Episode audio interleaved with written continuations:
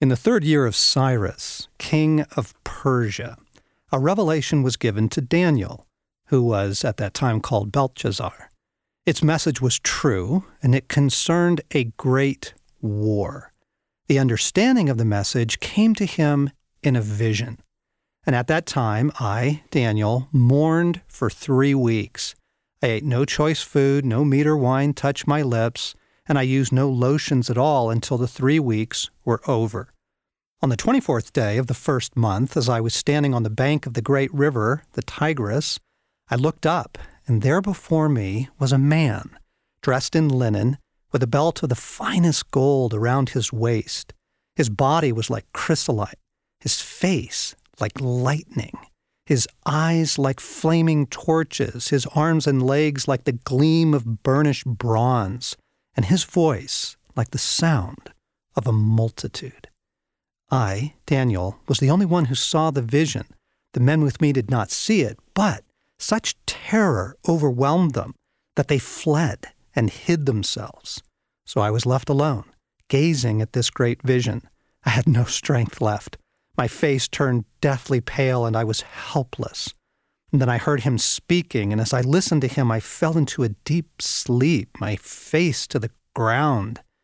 A hand touched me and set me trembling on my hands and knees. He said, Daniel, you who are highly esteemed, consider carefully the words I am about to speak to you, and stand up, for I have now been sent to you. And when he said this, I stood up, trembling. And then he continued, Do not be afraid, Daniel, since the first day that you set your mind to gain understanding and to humble yourself before your God, your words were heard, and I have come in response. But the prince of the Persian kingdom resisted me 21 days. And then Michael, one of the chief princes, came to help me because I was detained there with the king of Persia. And now I've come to explain to you what will happen to your people in the future, for the vision concerns a time yet to come.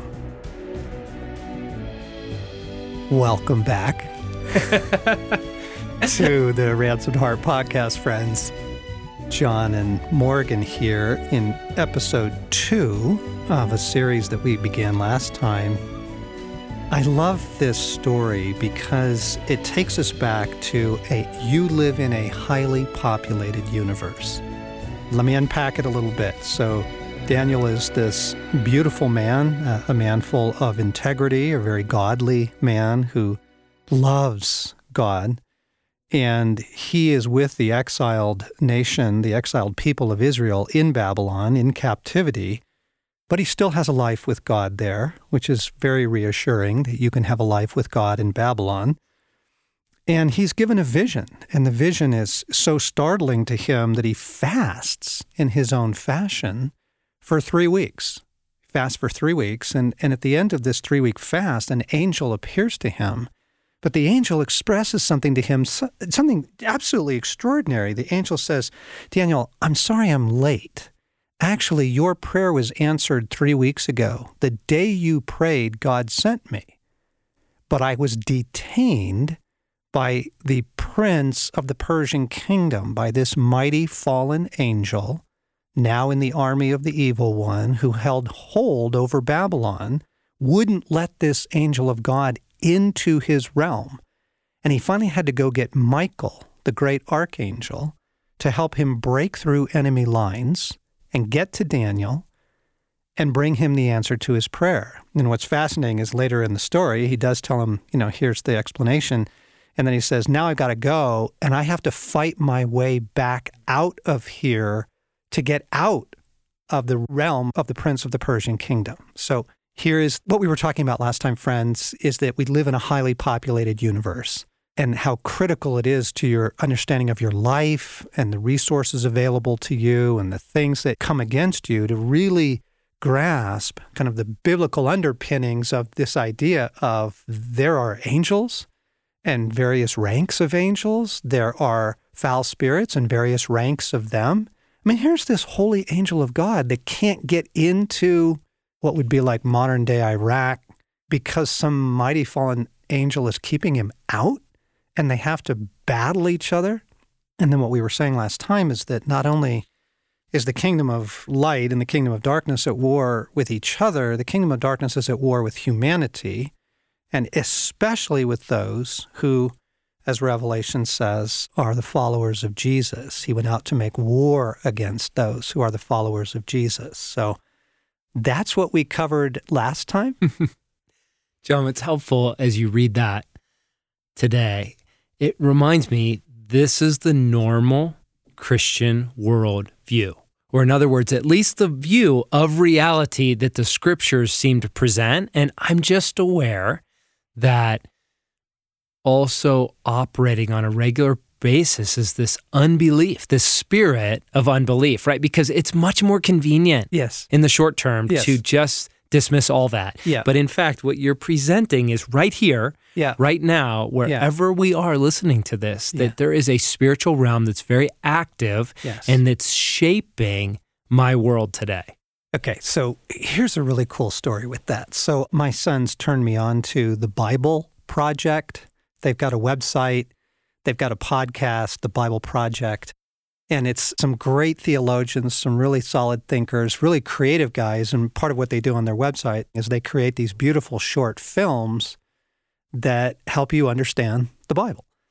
And recently, their most recent kind of installment, they sort of came online and said, Look, we have been avoiding spiritual warfare for years because we just didn't. We didn't really like it. We didn't really understand it. We didn't really want to deal with it. But finally, intellectual honesty and scholarly integrity has forced us We've explained all these other things to you about Scripture, you know, why atonement and what's the purpose of the law versus grace and all this. I mean, they have these beautiful films on every book of the Bible. They said, finally, we just couldn't avoid this thing that keeps coming up over and over again. And that is you live in a highly populated universe, and there are these beautiful angels here to help us, and they have various ranks and powers and assignments, and there are these foul spirits. And so, even these beautiful guys who love God have really kind of came into this kicking and screaming, saying, Yeah, we dodged it for years, but now it's time to just be honest about this. And friends, if you are just joining us in episode two, you're going to be very helped by going back and listening to episode one first, if you can, or when you're done with this one. Because picking up here in episode two, here's where we want to go. This is a multi part series now that we are unpacking.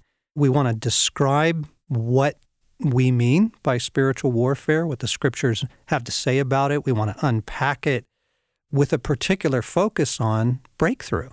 These are tools that we want to put into your hands that are so life giving and so incredibly helpful. I mean, the amount of rescue that we have personally experienced by finally accepting this as the nature of the world we live in.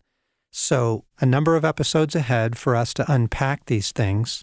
But here in episode two, we actually want to start with the victory. Before we get into how are foul spirits, how do they operate, how do you deal with them, that kind of thing, what are curses, how do you break that, etc. We actually want to start with the victory. Let's start with what God has already won or already done on our behalf.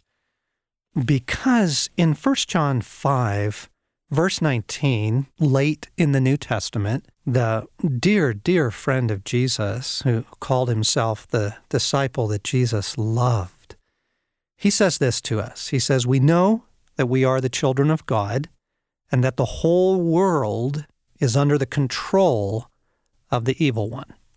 Okay? So, you know, just right there, we were talking last week about how most people just want to say it's just me and God. It's just God and me. And, and I was telling the story of these, I'm having coffee with these guys who are, they're interested, they're seeking. And, you know, one of them asked the classic question of, well, what about all the suffering in the world? How can you believe in God when there's just so much suffering? And I'm like, right, exactly. You have to understand the war. 1 John 5, we are the children of God, but the whole world is under the control of a ancient, dark spirit. And as we looked at last time, more than 50 million members of his army. Let me give an example of this. So, one of the most disturbing realities of the suffering of the world right now is the sex trade. Men and women trafficked into the sex trade, violated daily for a dollar, 25 cents in some countries. And the fact that children, 2 million little boys and girls, 2 million, are daily subjugated to that, delivered to hotel rooms to be abused by adults. How do you understand that? And in Revelation 18, it's describing the coming victory over all darkness. And it says this it says, Fallen, fallen is Babylon the Great. She has become a dwelling for demons and a haunt for every impure spirit. For all the nations have drunk the maddening wine of her adulteries. And that just describes our hour. Like human sin is not enough in the biblical worldview to account for what's going on in the world. Yes, human sin's an issue, but you have this ancient spirit called Babylon the Great who has made the world drunk with her sexual perversions. And you go, yep, You get online, you can find it. In this war, the presence of evil has to be part of how you interpret things like terrorism and genocide and things that have happened from Bosnia to Rwanda to East Asia. That's the situation we find ourselves in. And the more that we can understand it and understand what Christ has done, man, the better it's going to go for us. Yeah, John, as you share that, boy, I just try to listen to my heart and say, where do I go with that? And what I'm struck by is there is clearly a great goodness at hand, right? We see it in the eyes of our children and people we love in the beauty of the world.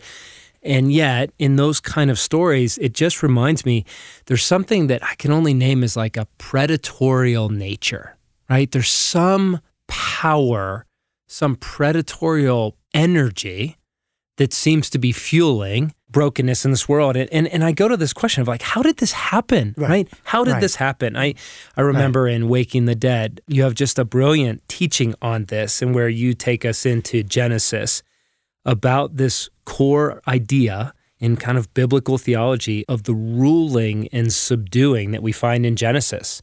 And I, I just want to go back to that in this conversation where it says in Genesis 1 let us make mankind in our image, in our likeness, so that they may rule over the fish in the sea and the birds in the sky, over the livestock and all the wild animals, over all the creatures that move along the ground. And so God created mankind in his own image.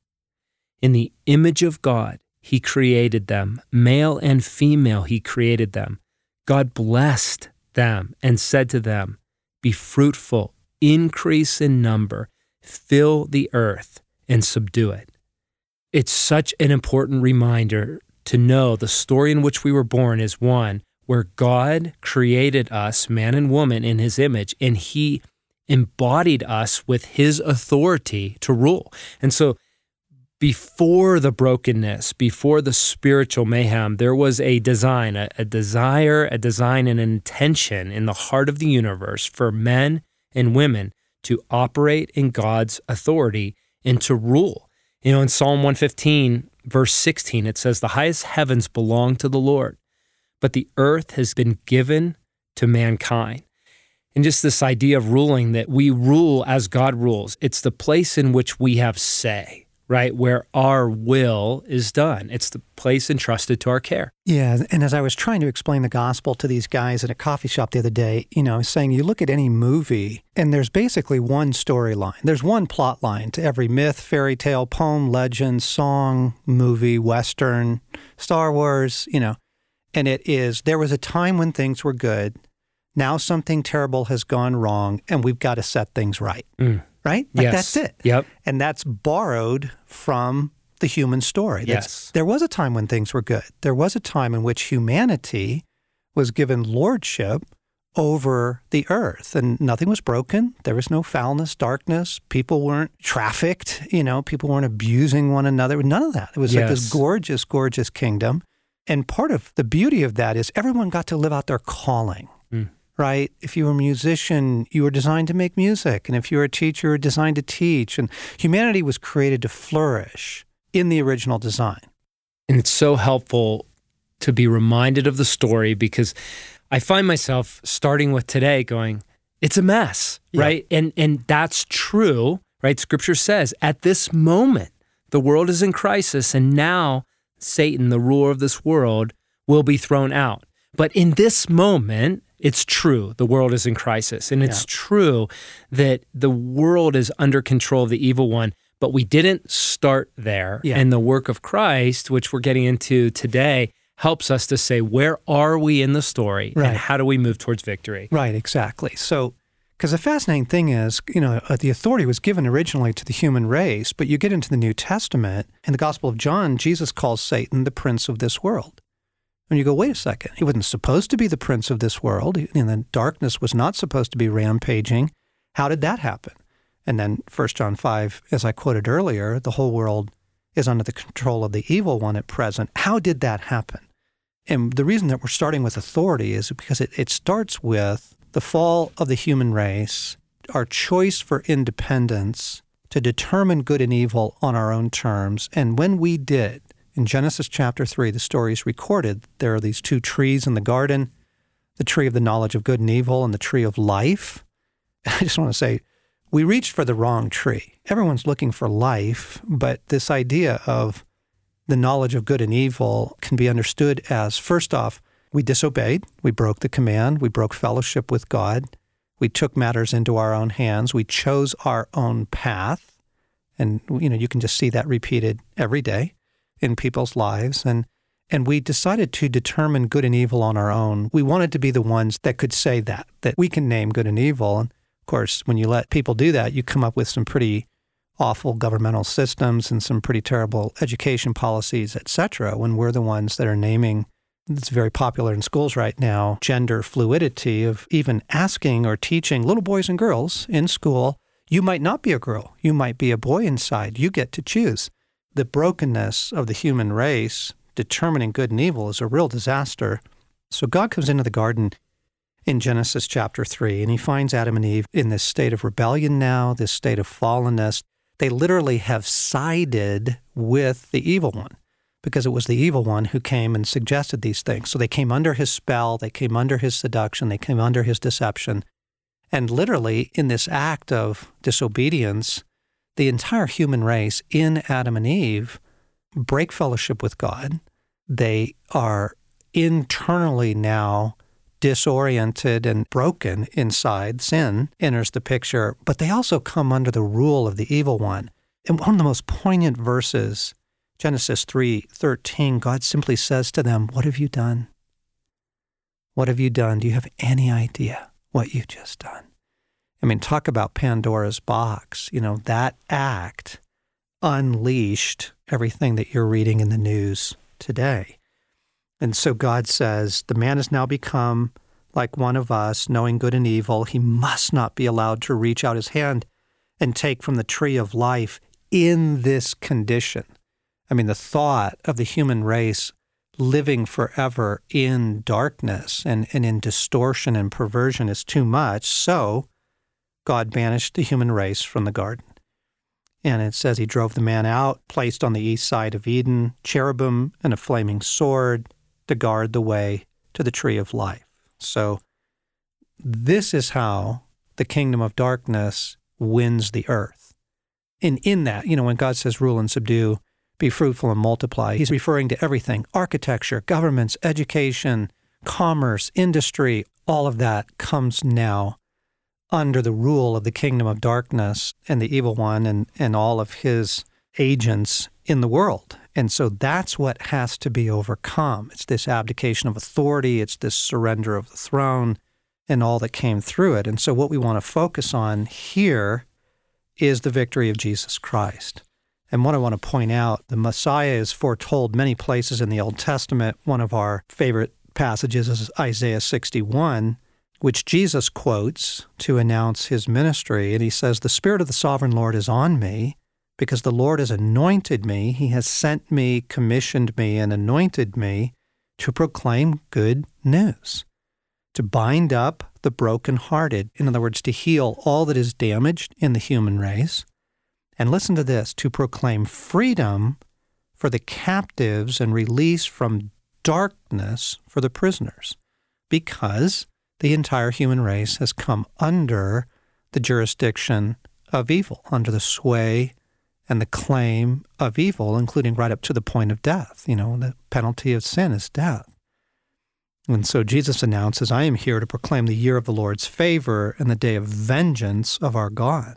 And then when Jesus names Satan as the prince of this world in John 12, what he says is, now is the time for judgment on this world system. Now the prince of this world will be driven out. And then later in John 16, he says, The prince of this world now stands condemned. So something absolutely extraordinary takes place in the intervention of Jesus, the perfect man. And I want to read from Philippians because there's so many allusions to this back into the Genesis story. Paul is urging the church, which was already beginning to do its stuff, the quabbling, squibbling, the you know backstabbing, gossiping, all that, judging one another. And Paul's writing to the Philippians to say, please get along with one another. And he says this. He says, in your relationships with one another, have the same mindset as Jesus did, who, being in the very nature God, did not consider equality with God something to be used to his own advantage.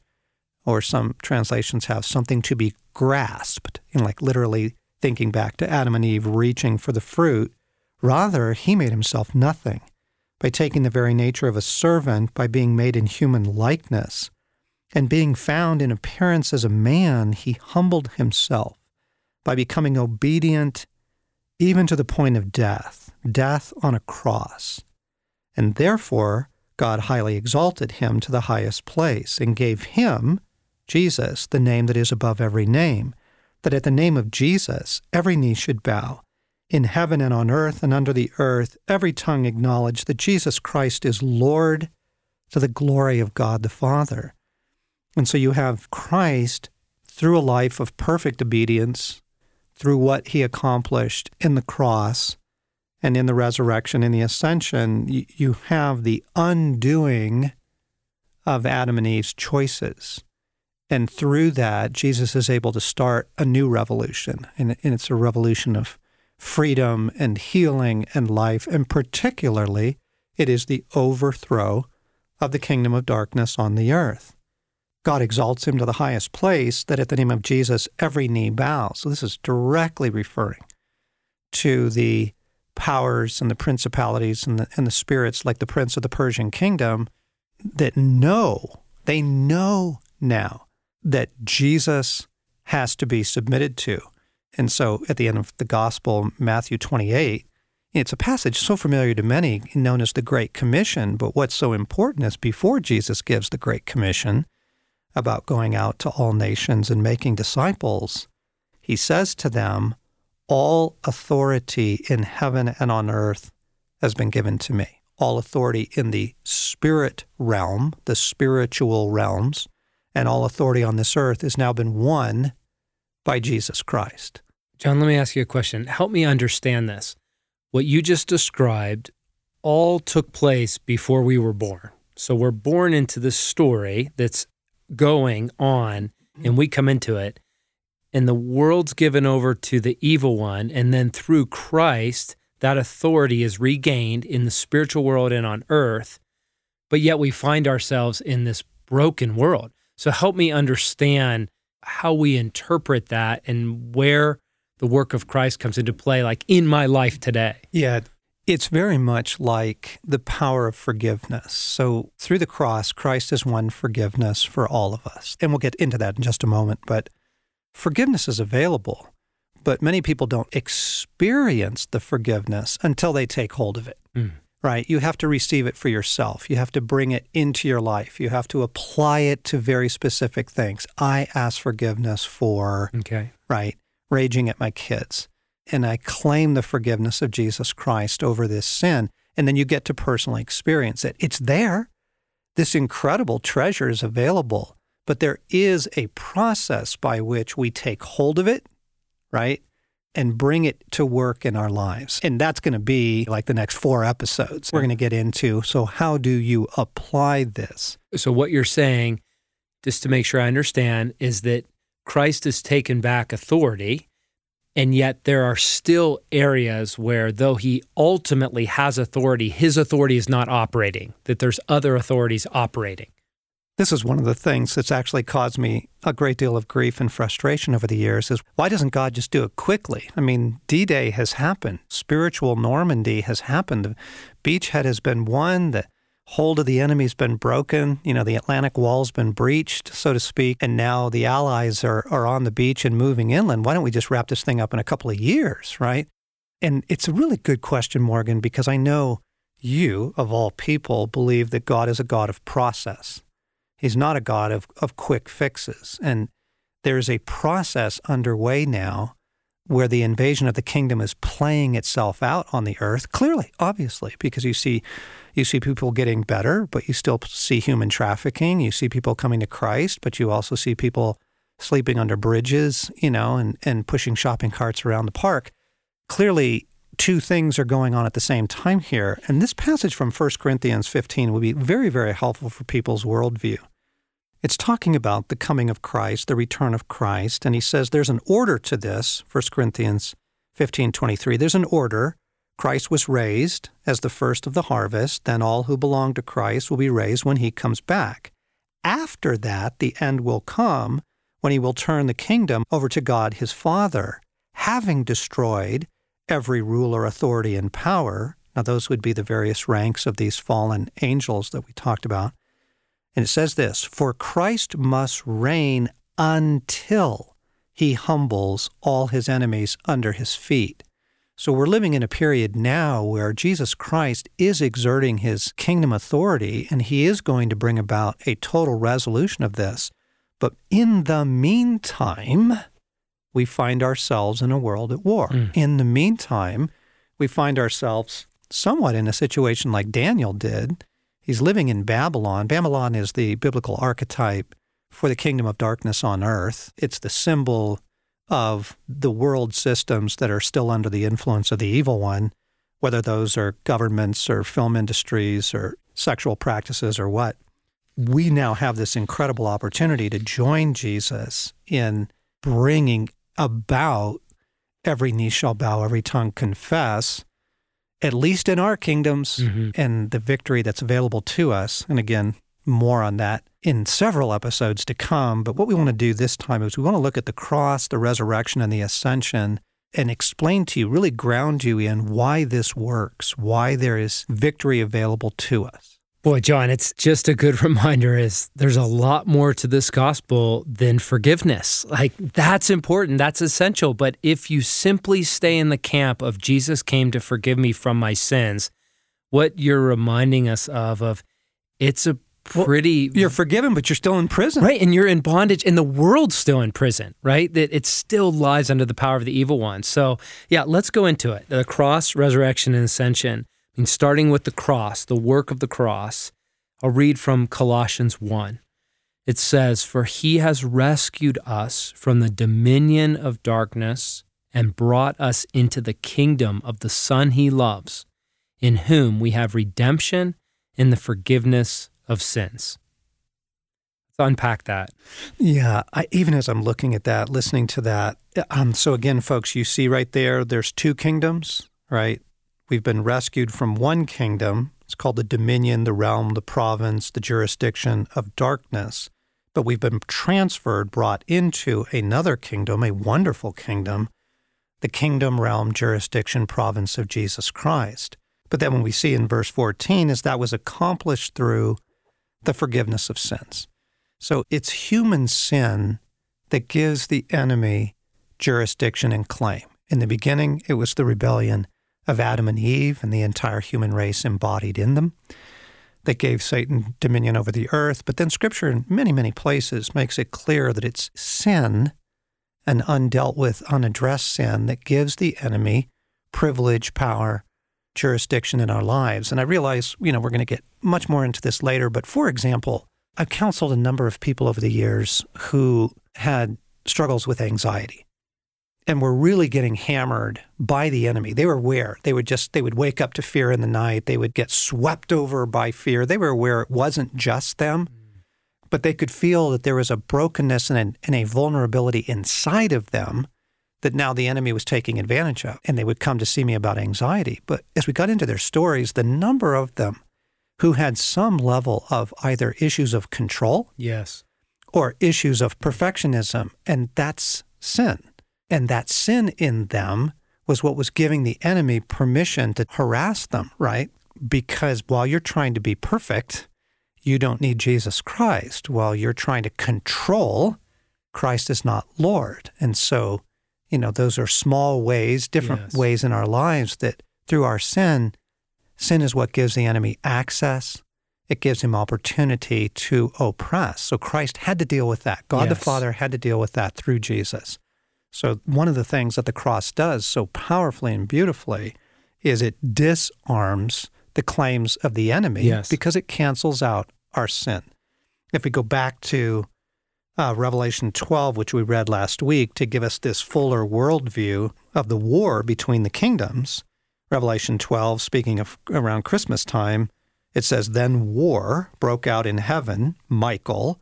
Now, we heard about him in Daniel 10. So, Michael is the great archangel, the captain of the armies of the Lord.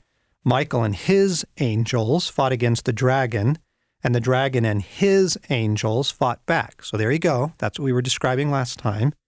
But the evil one was not strong enough, and they lost their place in heaven. The great dragon was hurled down. And to make sure that we understand who he's talking about, he says that ancient serpent, so there we are with Genesis 3, called the devil or Satan, who leads the whole world astray. He was hurled to the earth and his angels with them. And then I heard a loud voice in heaven say, Now have come the salvation and the power and the kingdom of our God and the authority of his Messiah. For the accuser of our brothers and sisters who accuses them before our God day and night has been hurled down. And then speaking of the saints, it says, They triumphed over him by the blood of the Lamb. The blood of Christ, the cross of Christ, has this phenomenal disarming power over evil because it cancels sin.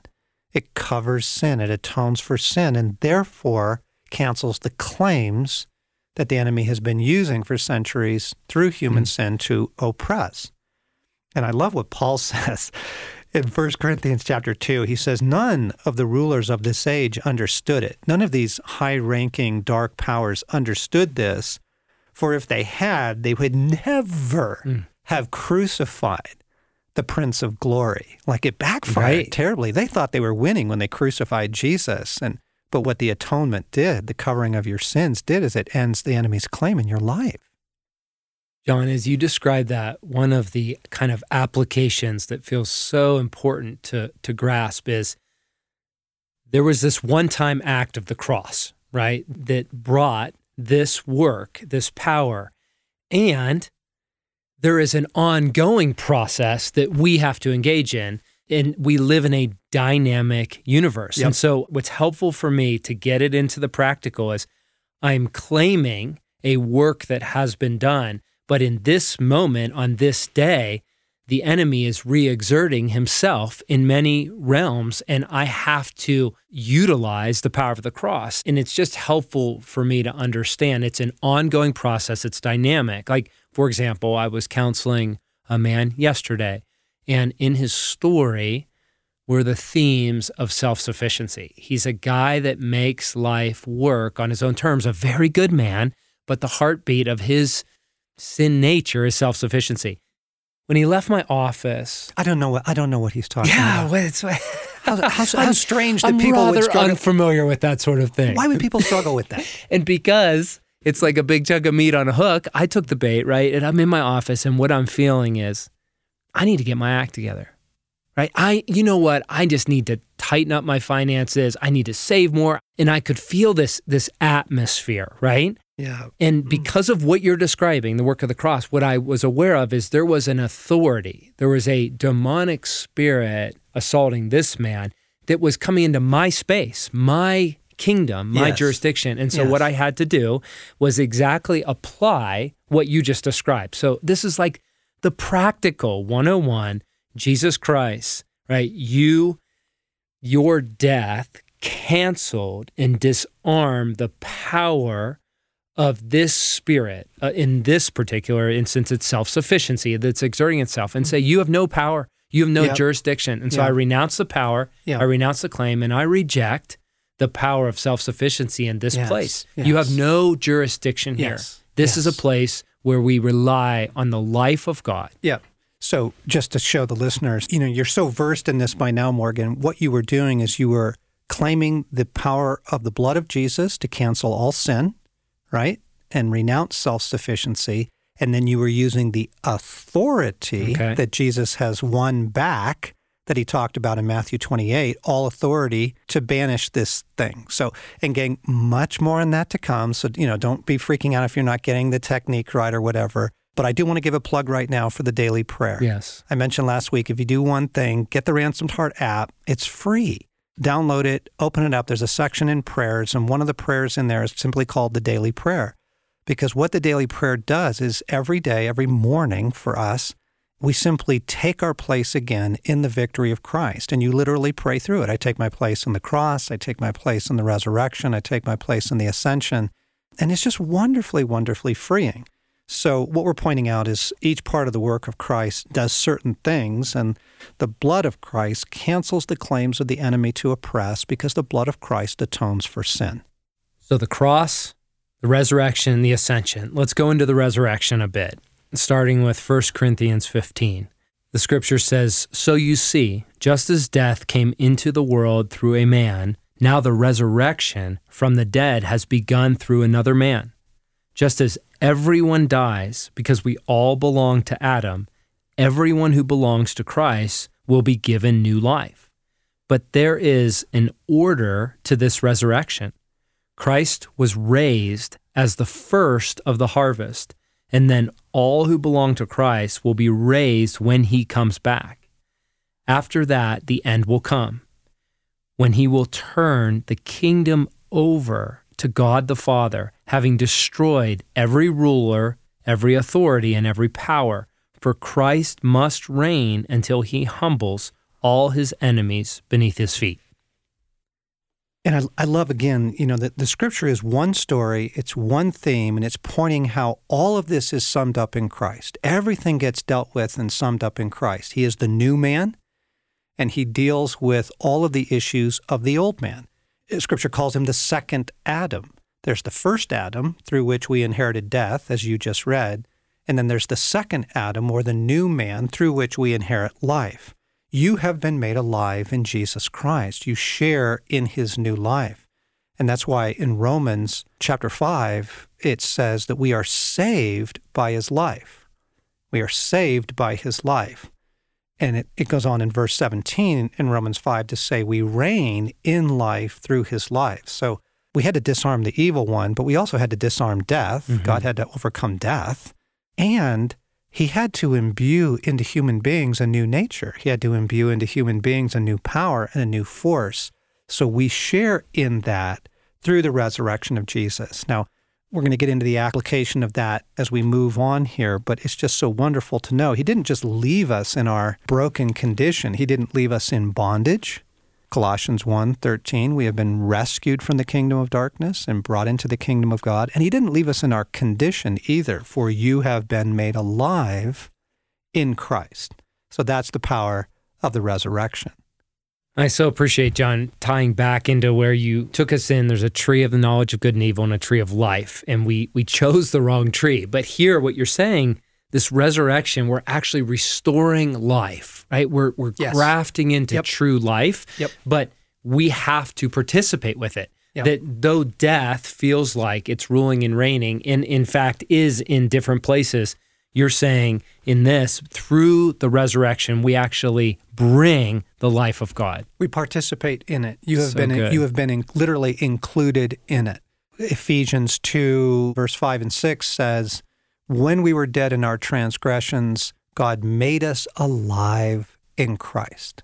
So we are currently given a new life. Obviously, the full triumph over death comes at the return of Christ, and there is no more death. But right now, those who receive Christ receive a new life, a new power. And again, more on that later. Let's go to the ascension. Okay. Cross, resurrection, ascension. Boy, this is just so hopeful. I could just feel hope rising. In Ephesians 1, Paul says, I pray that the eyes of your heart may be enlightened, in order that you may know the hope to which he has called you, the riches of his glorious inheritance in his holy people, and his incomparably great power for us who believe. That power is the same as the mighty strength he exerted when he raised Christ from the dead and seated him at his right hand in the heavenly realms, far above all rule and authority, power and dominion, every name that is invoked, not only in the present age, but also in the one to come. And God placed all things under his feet and appointed him to be head over everything for the church, which is his body, the fullness of him who fills everything in every way. I love, I love, I love this passage. There's just so much in it. But again, right there, see, there again is the resource of Christ in you. Christ fills you. He's the fullness of Him who fills His body. He fills the people of God now. But what I want to point out so, this is again, you know, these are the rulers and authorities and powers we've been talking about in the dark realm. Jesus has been given absolute authority and dominion over all of that now. But what's fascinating is that in verse 22, it says, God placed all things under the feet of Jesus for the church, for our benefit. Like we are the ones that, that need mm-hmm. this more than anyone, right? So what we're seeing is we're seeing all of the disaster of Adam and Eve into the human race. We're seeing it undone by the cross of Christ. Sin is atoned for, death is overcome, we're freed from bondage, we are being restored, and then the whole authority piece is restored. The authority that God gave to the human race to rule the earth is restored. It's won back by Jesus Christ. It's given to him, but then he shares it with us. He shares it with us, which is so incredibly amazing because it goes on in Ephesians 2 6 just a few passages later after what you just read to say that God raised us up with Christ and seated us with him in the heavenly realms. Mm. So we currently share in the authority of Jesus. And Morgan, one of the reasons why God has left it this way, you know, I, w- I want the two week sweep up. I want I want this thing over. Yes. Come on, wrap this yes. up. You accomplished the victory. Right. Wrap it up for heaven's sakes. Don't let one more child be assaulted. Don't don't let one more soul be lost. Come on. Well, one of the purposes of having it the way it is right now, our destiny is to rule. We were created to rule in Eden. We abdicated that. But in Revelation, it's very fascinating. In Revelation 5, it says, The restored saints reign on the earth. Mm. For you have made them to be a kingdom, and they will reign on the earth, on the earth. Okay, so beginning story, ending story, we are actually restored to a place of reigning. Mm. Well, you know, you don't give your eight year old the keys to the car, right. right? You barely give your 16 year old the keys to the car. And first, they've got to go through driver's training. Okay, so right now, we are in the process of learning how to reign. We're, we're in the process of learning how to use that authority in our kingdoms in this situation, in that yes. one, and like, like you described yesterday, or like Daniel was doing. Daniel needed help and, and he had to fast and pray. And actually, it was his fasting and his prayers that helped that angel break through. Yes. More on that later. But here you have in the ascension the authority restored. Now, I realize we got a long podcast yeah. here and we're going to have to bring this in. Yeah. So, gang, we have so much more to say about this, but I'm aware that this is running long. And, and what I want to do is I want to come back to the application of this, the beautiful demonstration of this in Luke chapter 10 when Morgan was reading from Mark last week, we were pointing out that the regular direct engagement with the spiritual realm, dealing with the enemy, kicking him out, it's just a normal part of the Gospels. It's a normal part of the Christian life. First, Jesus does it, but here in Luke 10, he then sends out the 72. This isn't Peter, James, and John. This isn't the big guns. These are just 72 of his followers. These are just folks, just people, his disciples. And he sends them out and he gives them his authority. And here's what happens when they return. Luke 10 17, the 72 returned with joy and said, Lord, even the demons submit to us in your name. And Jesus replied, I saw Satan fall like lightning from heaven. I've given you authority to trample on snakes and scorpions and to overcome all the power of the enemy. Nothing will harm you. So Jesus sends them out on this test run. They come back and it works. It works. And that's why Jesus says, I saw Satan fall. I see the end of his kingdom because I can give my people my authority now and they can operate in it. So that's what he's saying there. He says, I see it. It works. I've given you authority to overcome all the power of the enemy. And then I love it. He says, however, don't rejoice that the spirits submit to you. Rejoice that you're mine. Rejoice that your names are written in heaven. Like, yes, it's helpful. Yes, it works but don't get caught up in it.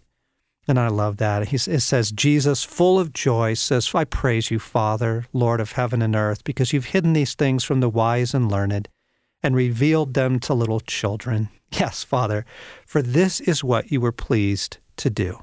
So, gang, so much goodness is available to you, so much power and authority available to you through the victory of Jesus Christ and because you belong to Him. So we're going to unpack all that over a number of episodes, but let me recommend two things. Get the daily prayer, try it, pray it for a week, just see for yourself. And also, if you want a wonderful, refreshing, incredibly hopeful book to read on this, read Neil Anderson's book, Victory Over the Darkness. One of my precious daughter in laws is reading it right now, and she's like, Dad, everybody needs to read this book. I'm like, yep, they really do. Because it's basically this podcast in print form, and it's just going more and more into who you are now in Christ, mm-hmm. how loved you are, how forgiven you are, the fact that you do reign with Him, you share in all of it. You are safe in Christ, friends. You are good. And to like dive more into that, that book will help you. But for now, here's what we pray. We pray, Father, Jesus, Holy Spirit, no fear, no intimidation, no panic, no worry. We reject those things. We simply thank you. God, thank you for intervening and for all that you accomplish for us in Jesus Christ. We receive the cross and all its power.